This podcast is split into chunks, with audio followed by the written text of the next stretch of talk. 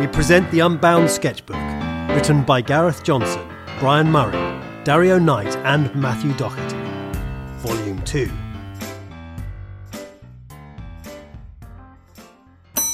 Hello? Hello? Hello there, madam. How can I help? I'd like to return this book.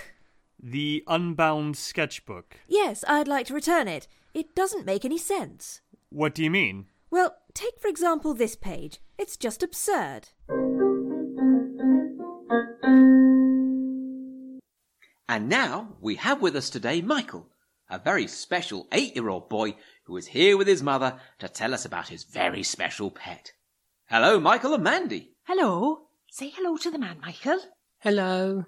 But first, can I ask for your reaction to our previous story? What uh, about um, hyperinflation in Zimbabwe? Yes. Well, uh, I, Not um, you. Him. Oh, but we're really only here to to talk about his pet hedgehog. Don't flimflam me. You cannot duck the question. What do you think of hyperinflation in Zimbabwe? He's only eight. I- I'm Uh, um, nine in January. Shut up, Michael. Come on, we're waiting for an answer. Well, not a lot of people would think to have a hedgehog as a pet. You're avoiding the issue. Is Zimbabwe's exorbitant inflation down to Mugabe's corrupt dictatorship or not? Come on. Look, he really doesn't know much about economics in Africa. So you admit it? Have you considered resigning? From what? Uh. I- Uh, I'm on the school council. Shut up, Michael. Look, is this really appropriate? I'm asking the questions here, and I'm going to have to press you for an answer. Come on. The listeners are waiting. Don't look at her. Well, I blames the Zimbabwean government for printing more money than their gross domestic product justified. This may well have helped them finance their national debt, but it has only devalued the value of existing money and caused prices to rise. This has been exacerbated by the fact that basic goods are already in short supply. Ah, isn't he sweet? I need a poo. You know, you don't need to do the bell. I'm standing right here. Sorry, but you have to admit it's a nice sound effect to transition between sketches. To do what? Of course, one of the advantages of being double jointed is you can really freak people out. Watch. Oh, that's disgusting. By all rights, that should have snapped off by now. That's nothing. Being double jointed may be all well and good for freaking people out, but can you do this? Oh, there's no call for that. That's just awful. All right, challenge accepted, my good friend. Try this on for size. Steve, I am simultaneously impressed and appalled. You are a freak. Looks like I'm gonna have to go all out on this one. Pass me that blunt spoon. You can't possibly top what Steve just did. Just watch. Ah, for God's sake, get it in some ice to preserve it. Got that? That was awesome.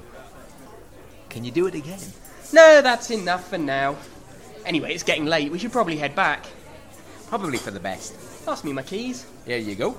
Stop! Gouging your eyes out with a blunt spoon may seem like harmless fun now, but let's see what happens five minutes down the line if you allow yourself to get behind the wheel. I must admit, you really beat me there. Made my thumb thing look almost normal. It's the next right, by the way. Next right, got it. Probably best if you wait for that car to pass first. Oh, don't worry, he's miles away. Yeah, but Ray, what about your severely impaired depth perception? Disturbing scenes. Don't let this be you. Now, let's rewind and see what you should have done. Pass me my keys. No, Ray. You're a danger to yourself and other road users with your lack of stereoscopic vision. Oh, all right. I'll get a taxi. I can come and get my car tomorrow once the doctors have sewn my eye back in. So remember, next time you're planning an act of gratuitous self mutilation, don't let it end in disaster. You see why I'd like to return it now? Not really. It's full of great stuff. There's even a section on the slightly deadly adventures of Mark and Jeff. What's the slightly deadly adventures of Mark and Jeff? Welcome to another episode of The Slightly Deadly Adventures of Mark and Jeff. This week, we see our heroes facing the slightly deadly peril of lighting a barbecue. Damn it, Jeff. This just isn't working. We could always, Don't say it. but It's far too dangerous. it's the only way. It's the last resort. I will not use such unstable power until all other options have been tried. Damn it, Mark. How many more matches do you have to waste before you accept the simple truth of what needs to be done? As many as it takes. You always were a coward, Mark. And you were always a headstrong, reckless maniac. If having the balls to take the necessary risks to get the job done means I'm reckless, then damn it, I'm reckless. If putting the success of the mission above my own personal safety means I'm reckless, then damn it, I'm reckless. And if being able to look death squarely in the face and then push him to one side, telling him he's blocking my path to victory, makes me reckless, then damn it, I'm reckless. You're a very charismatic man, Jeff. It's against my better judgment, but if you feel it's necessary, then get the small cup of petrol. Don't worry, Mark. It'll all be fine. Trust me. Do it then. There's no turning back now. Don't rush me. It's now or never, Jeff. There's only a few hours left until the forecast says a 70% chance of rain. And then this will have all been for nothing. Okay, here goes. Dear God, man! Get back before you slightly singe your fingers! It's too late! Ah! Okay, Jeff, stay calm. We can fix this. To the cold tap! Having succeeded in lighting their barbecue and surviving the slightly deadly peril of the flames, our heroes seek to harvest the fruits of their labors. But have their efforts all been in vain? Okay, the hard part's over. It's all plain sailing from here. Pass me the sausages. Ah, I don't like the sound of that ah, Jeff. I was trying to think of a way to tell you, Mark. This isn't the time, Jeff. Just pass me the sausages. It's about the sausages. You're scaring me now, Jeff. Where are the sausages? Don't make me say it, Mark. Say it, Jeff. I ate them. I had them for my tea yesterday. There was nothing in the fridge, and they were just there. I was weak. Can you forgive me? I can forgive you easily, but you might not want to know why. What do you mean? I can forgive you because. Yes! Because I ate the steak for my tea yesterday. But that means. All of this was for nothing. No!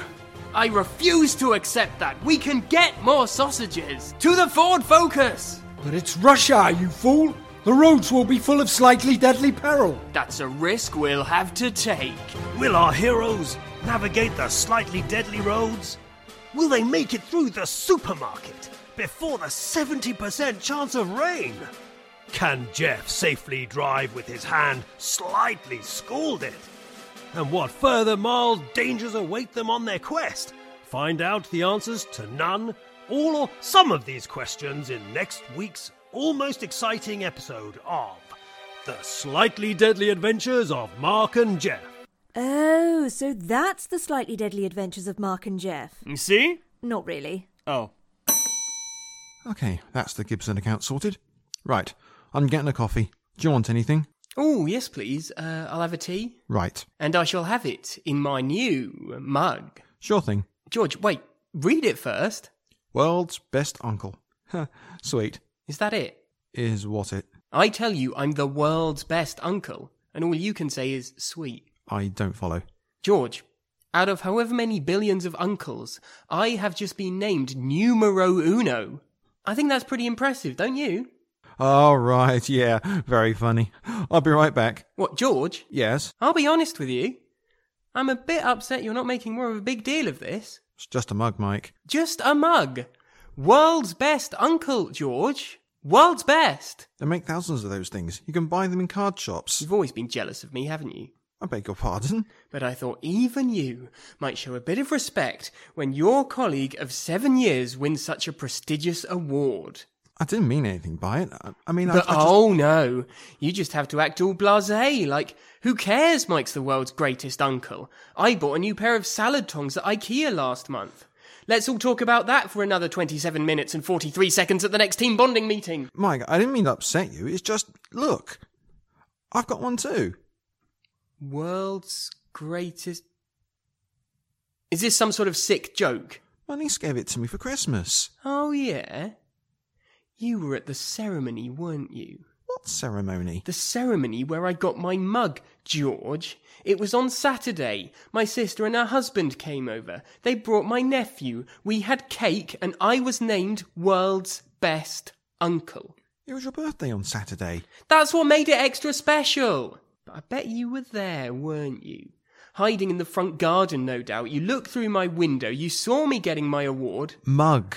and you thought, oh no, Mike can't have the spotlight. I'll get some backstreet counterfeiter Clinton's. to run up another mug and parade it around work like I'm some sort of hot shot. So tell me, George, what was the last outing you took your niece on, eh?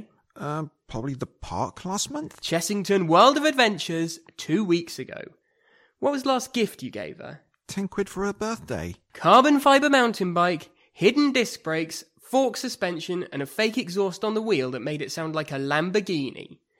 And do you know how much that cost? I don't care. No, you don't. And that's why you're not world's best uncle, George. I am me. So fuck you, fuck your fake mug, and fuck your shit uncling skills. Look. World's worst uncle, George. Worst. And me, world's best uncle. World's greatest lover, employee of the month, and Zippy from Rainbow. What? Fuck you, George. All right, whatever you say, you psycho. Congratulations, Mike Smallcock. You are officially the world's biggest asshole. Here's your commemorative inscribed mug. Yes! Will you stop pressing the bell? Sorry. Oh dear, looks like there's a fire somewhere. Anyway, I think I'll order the. Uh, Sorry, Lois, I have to uh, check the parking meter.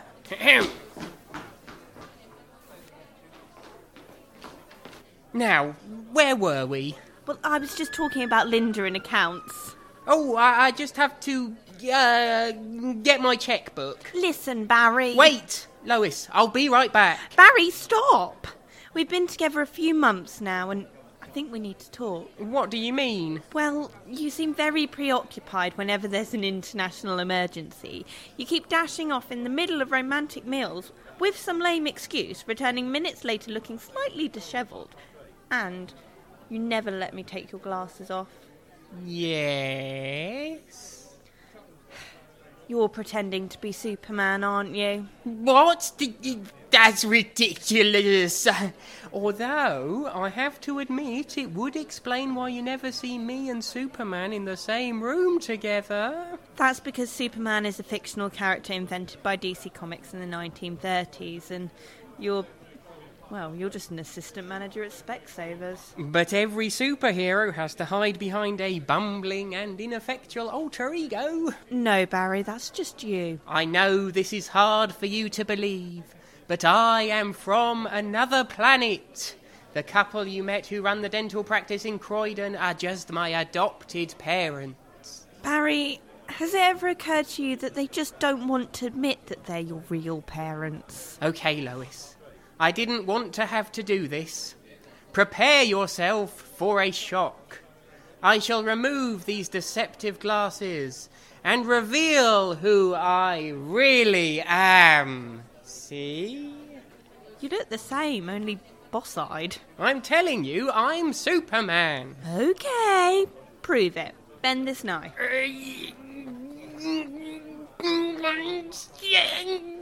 Oh, have you done it? No, I think I popped my hernia.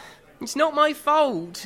Someone must have tampered with my chicken tikka masala. Don't you know I'm allergic to kryptonite? You're lactose intolerant, Barry. It's different. I can fly. Um, Economy. I- I'm bulletproof. Only if the bullets are thrown very gently. Lois, what can I do to convince you that I am a superhero? Well, if you're a superhero, shouldn't you have a sidekick? Do you want to be my sidekick? Do I have to wear hot pants? Yes. Okay.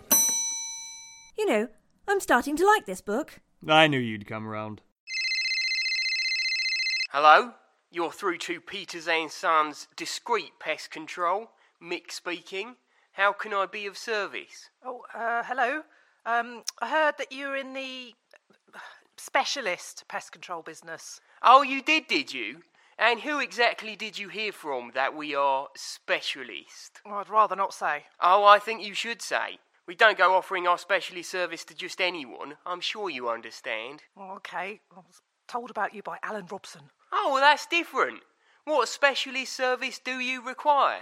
Well, there's a there's a man who's about to testify against me for fraud. Whoa, and I whoa, whoa, whoa, whoa, whoa, whoa, whoa, whoa, whoa, whoa, whoa, whoa.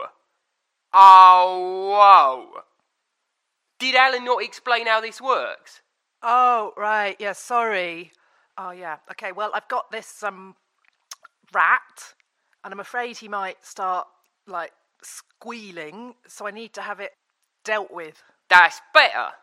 And this rat, he got a name and address, has he? Yeah, it's 32 Cresvale Drive. It's round the back of the Sainsbury's. You have to go right at the roundabout. Is it done? It's done. Your pest is under control. Help! This crazy man's got me trapped here! Is that him? You've got him trapped there? As I say, the pest is under control. So, so you're going to kill him while you're on the phone to me? Oh my god, that's sick. Kill him? Who said anything about killing? What, I paid you to have him dealt with. Exactly. He has been dealt with. But surely you're meant to kill him. No, no, no, no, no, no, no, no, no. We don't do that anymore. Got these humane traps now, much more civilised. Someone please help me! But he's making so much noise. It's, it's going to attract attention. Yeah, they don't like it in the traps at first, make a lot of noise, scratch against the bars, but he'll soon calm down. Look, couldn't you just shoot him? I- I'll pay you extra. Look, mate, you want him dead, that's your issue. Personally, I think that's a bit cruel. But once they've been caught, what you want to do with them is your business. Well, what am I supposed to do with him then?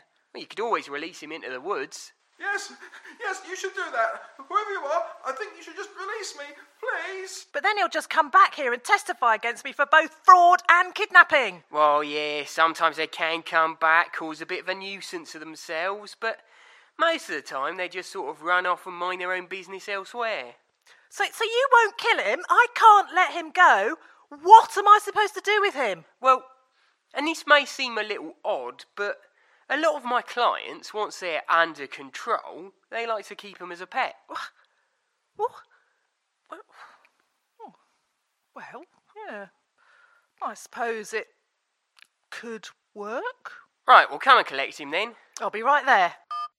Come on, Terry. Come on, boy. Bake for the slice of pizza.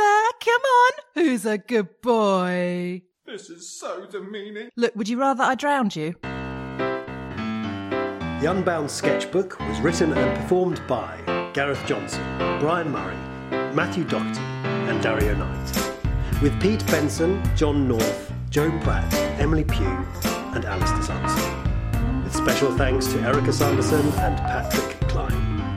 It was recorded by Pete Benson, edited by Gareth Johnson, and produced by Dario Knight for Unbound.